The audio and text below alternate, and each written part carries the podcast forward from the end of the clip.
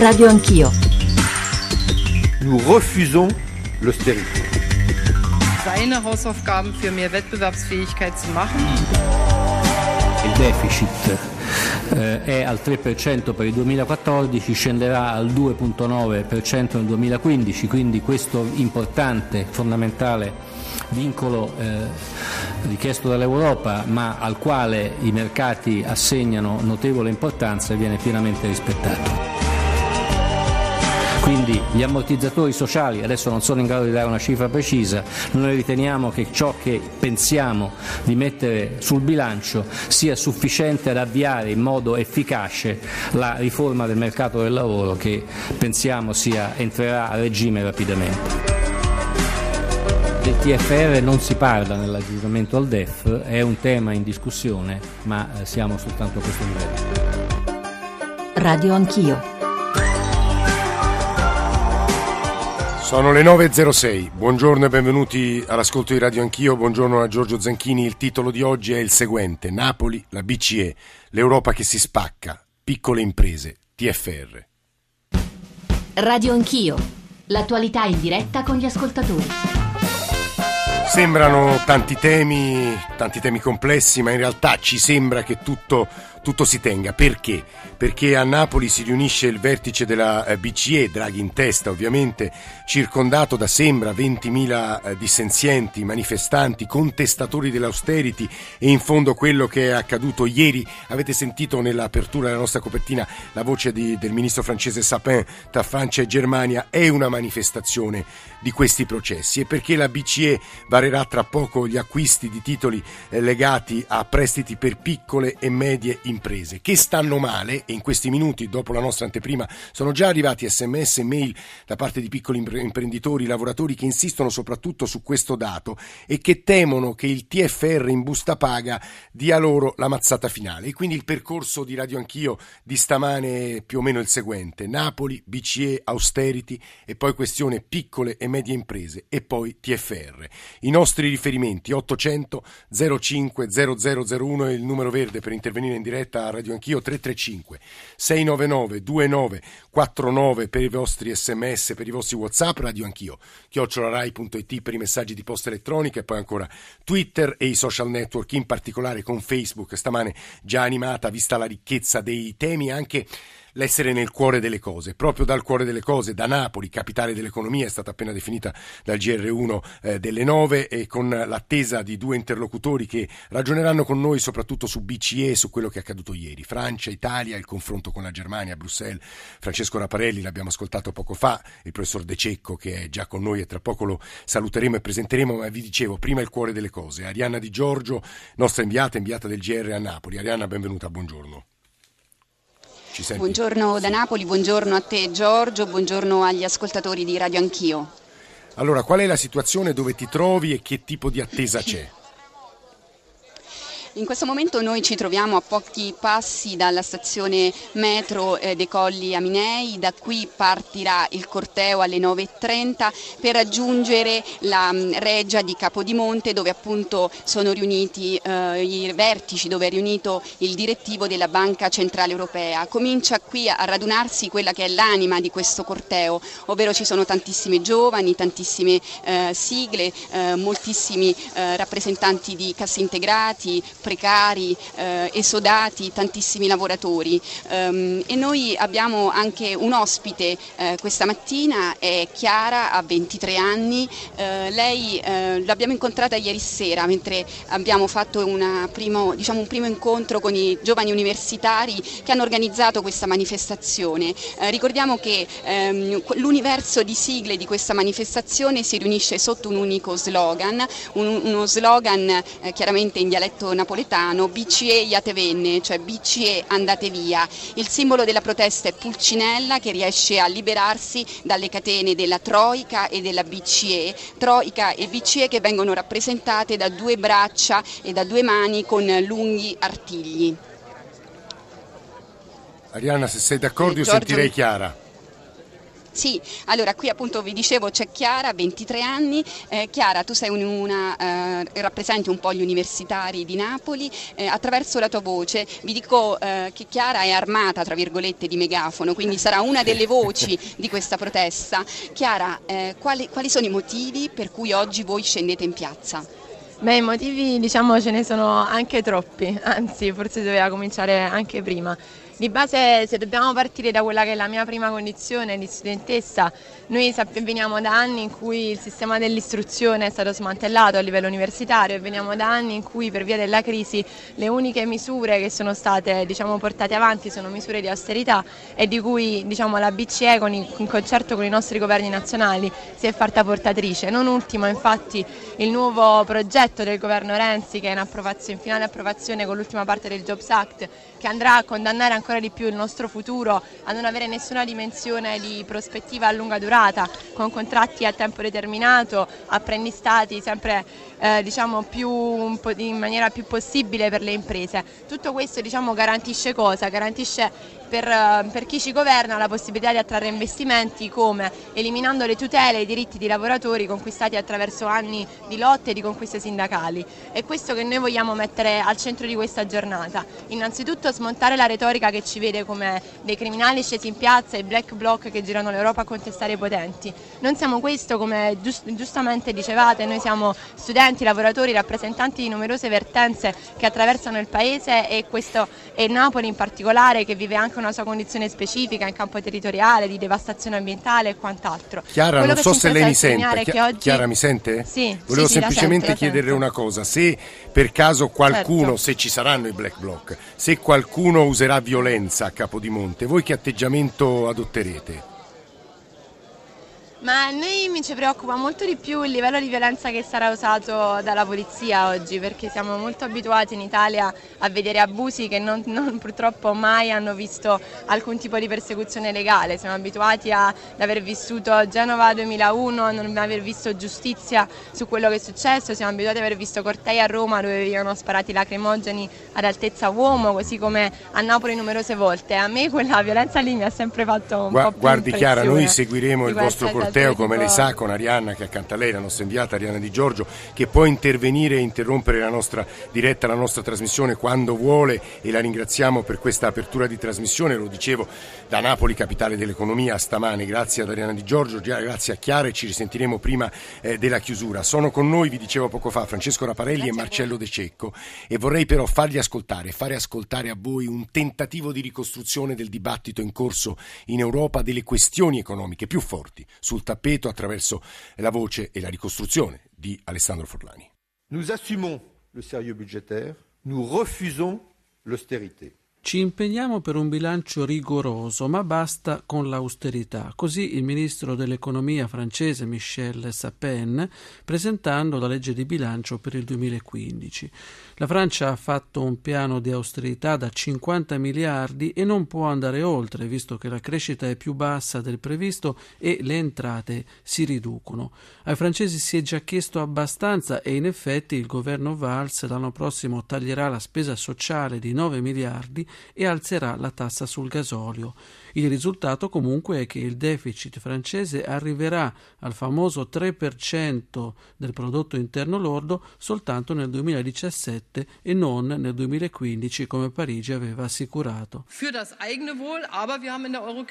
Da Berlino la cancelliera Merkel, che pochi giorni fa aveva umiliato il premier francese Valls, richiamandolo pubblicamente al rispetto dei patti, ripete che non ci può essere crescita senza i conti in regola e anche il nuovo Mister Euro Disselblom invita Parigi a rispettare i tempi.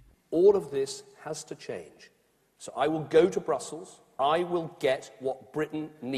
Da Londra il Premier Cameron lancia la sua candidatura alle elezioni del 2015 dicendo che il rapporto tra Gran Bretagna ed Europa deve cambiare. Andrò a Bruxelles a prendere quello che ci spetta e dentro il 2017 saranno gli inglesi a dire in un referendum se vogliono o meno restare in Europa.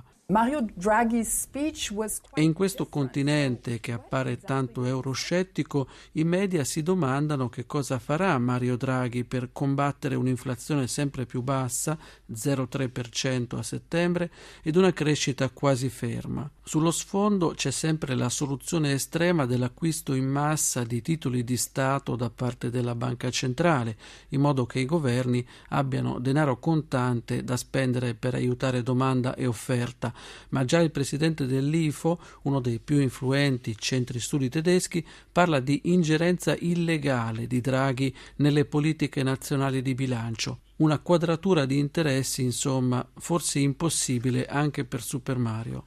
Sono le nove e un quarto, moltissimi messaggi sulla questione TFR, moltissimi messaggi e mail sulla questione Unione Europea, BCE oggi 335 699 2949 per i vostri sms, per i vostri whatsapp e radio anch'io, chiocciolarai.it per i messaggi di posta elettronica, poi giuro partiremo, ripartiremo e immetteremo nella nostra conversazione le vostre voci 800 05 0001 per intervenire in trasmissione. Francesco Raparelli ci aveva detto nell'anteprima di radio anch'io quello che è successo ieri, la voce di Sapin che abbiamo abbiamo ascoltato adesso nella ricostruzione Alessandro Forlani è importante. Allora io a Marcello De Cecco, emerito della normale eh, di Pisa, economista, rivolgo la prima e credo più importante domanda. Sta cambiando forse qualcosa in Europa? Professor De Cecco, benvenuto e grazie per la lunga attesa.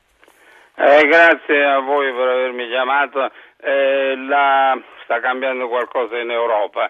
Quel che sta cambiando molto velocemente è la situazione economica europea perché sta coinvolgendo nell'abbassamento del tono che è già accaduto eh, nei paesi tipo l'Italia, più che altrove, perfino nei paesi come la Germania che invece veleggiavano su tutt'altra altezza, che se la cavavano bene finora. E invece la prospettiva non è particolarmente è buona, questa è la cosa principale, questo è quello che cambia da, da un po' di tempo e ci sono due possibilità. Uno, la prima è che di fronte alle difficoltà persino i tedeschi scendano a più miti consigli. Ma lei ci crede su questo? No, io credo che invece loro continueranno a predicare il loro verbo, perché loro hanno un verbo come ce l'hanno gli americani, come ce l'abbiamo noi, c'è una teoria economica sottostante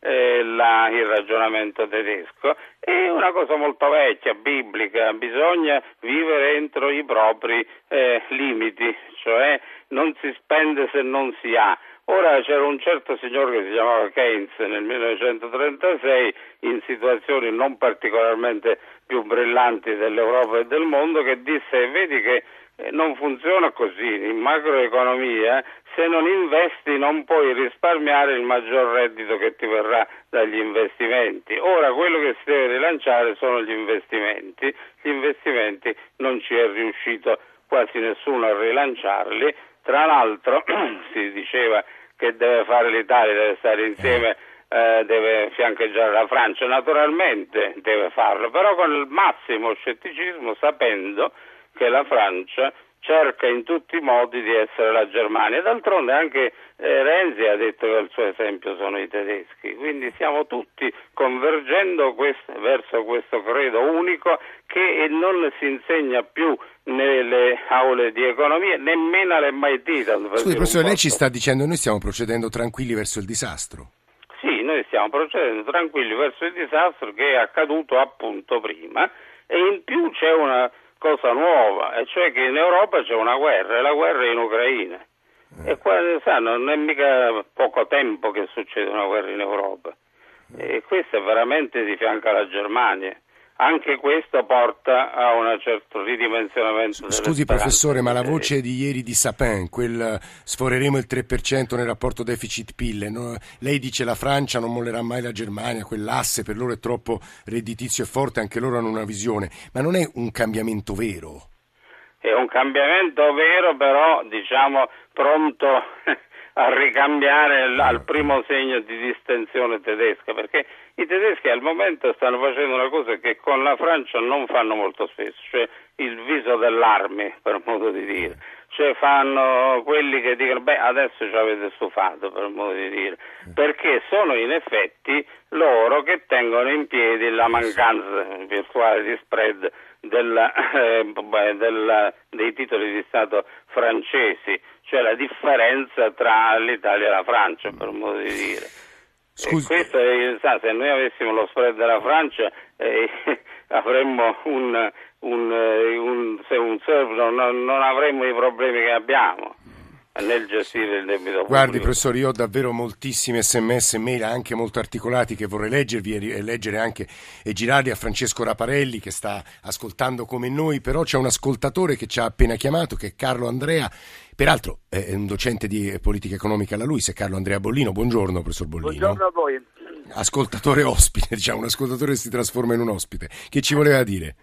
Ho ascoltato innanzitutto le parole del professor De Cecco e sono perfettamente d'accordo, mio collega e anche maestro in passato. Voglio dire questo, io ritengo che se non affrontiamo il problema dall'origine, e cioè il trattato dell'Unione Europea e della Banca Centrale, che non dà alla Banca Centrale Europea gli stessi poteri, la stessa forza di fare quelle politiche che ha appena detto così bene il professor De Cecco, e cioè il sostegno alla ripresa degli investimenti dopo la crisi di Keynes, noi non andremo da nessuna parte. È inutile stare a cercare di fare palliativi e pannicelli caldi. I governi, quindi non è Draghi, questa è la mia opinione, sì. che può risolvere il problema, perché lui ha un mandato e quel mandato deve assolvere. È il mandato che deve essere cambiato. Va convinta la Merkel, questa è la mia opinione, che il modo con cui eh, abbiamo impostato la politica monetaria in Europa è monco, non dico che è sbagliato, è incompleto perché gli altri paesi, eh, le altre grandi monete come il dollaro, come la sterlina,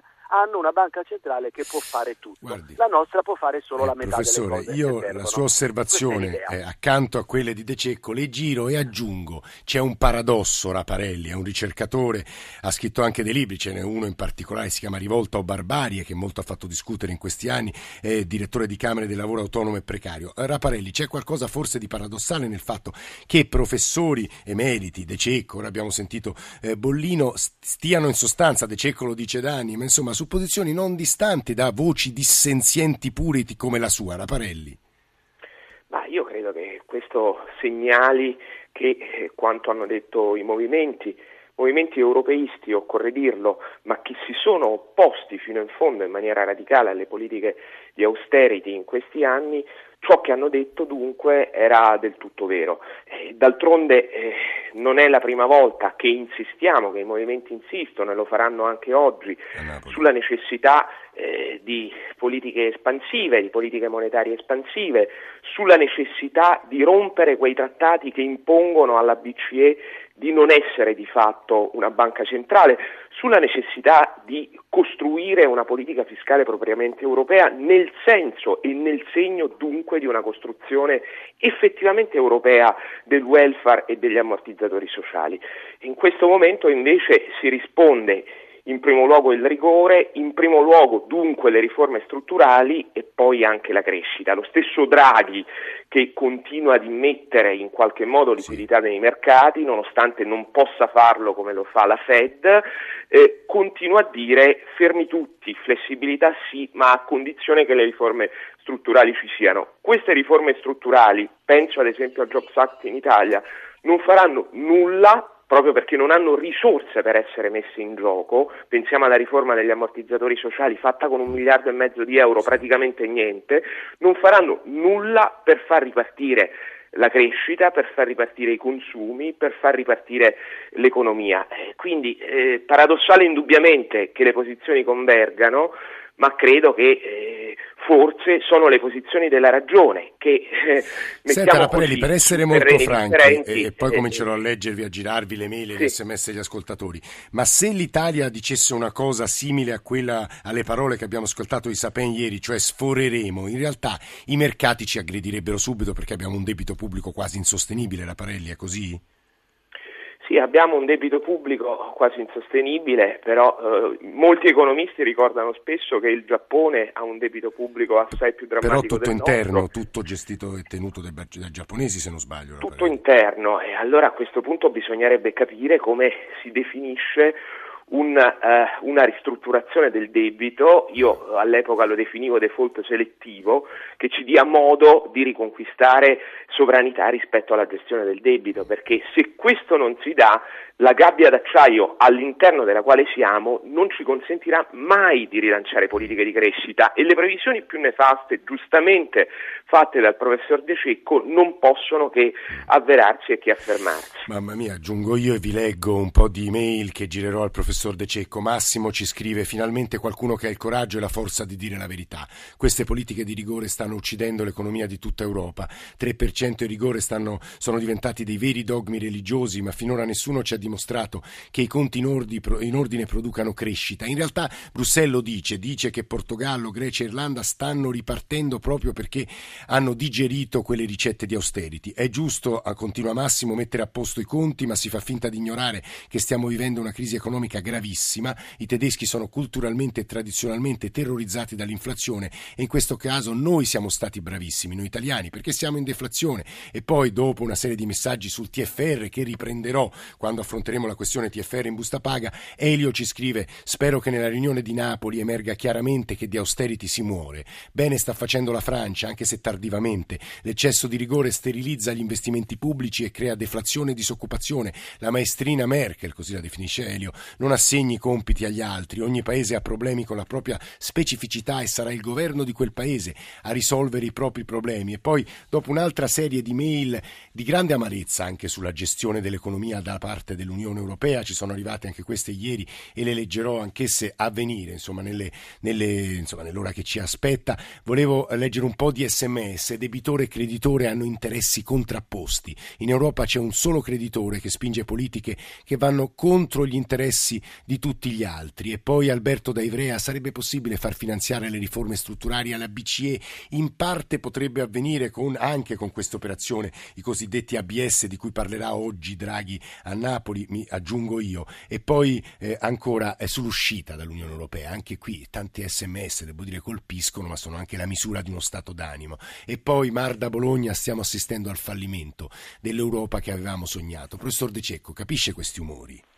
Ma io li capisco, però c'è un problema italiano antichissimo con il quale vorrei confrontarmi, che è quello a un certo punto di trovare che la colpa è di qualcun altro che non è la nostra, che noi abbiamo fatto sempre tutto bene e che adesso ci sono questi cattivi che vogliono mm. il nostro male. Ora questo, eh, se uno vive a livello internazionale, dovrebbe sapere che ognuno si fa gli affari suoi non c'è da pretendere la generosità, aspettarsi queste cose che, che, sono raccontate dalle dottrine di qualche religione, basta, ma a livello internazionale ci sono i sacri egoismi nazionali. Ora l'Europa era fatta per superarli e non ci è riuscita perché di fronte alle difficoltà della crisi che non è scoppiata in Europa, lo ripetiamo migliaia di volte ma è importante dirlo, non siamo riusciti a unirci ma a disunirci partendo appunto dalla Germania che l'ottobre del 2008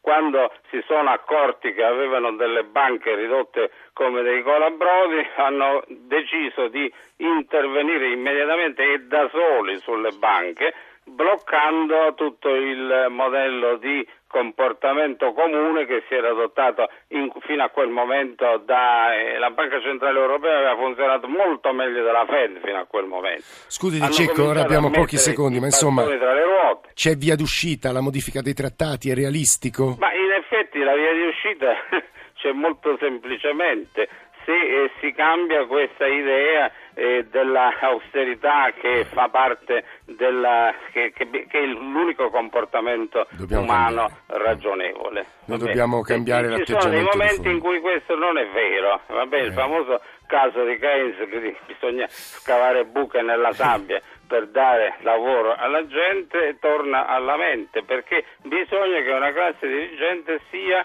capisca questo punto e reagisca nel modo in cui ci sta descrivendo Marcello De Cecco, altrimenti non ne usciamo. De Cecco, Raparelli, grazie davvero per queste vostre voci. Adesso noi ci spostiamo su un altro capitolo importantissimo, le piccole e medie imprese, subito dopo il GR.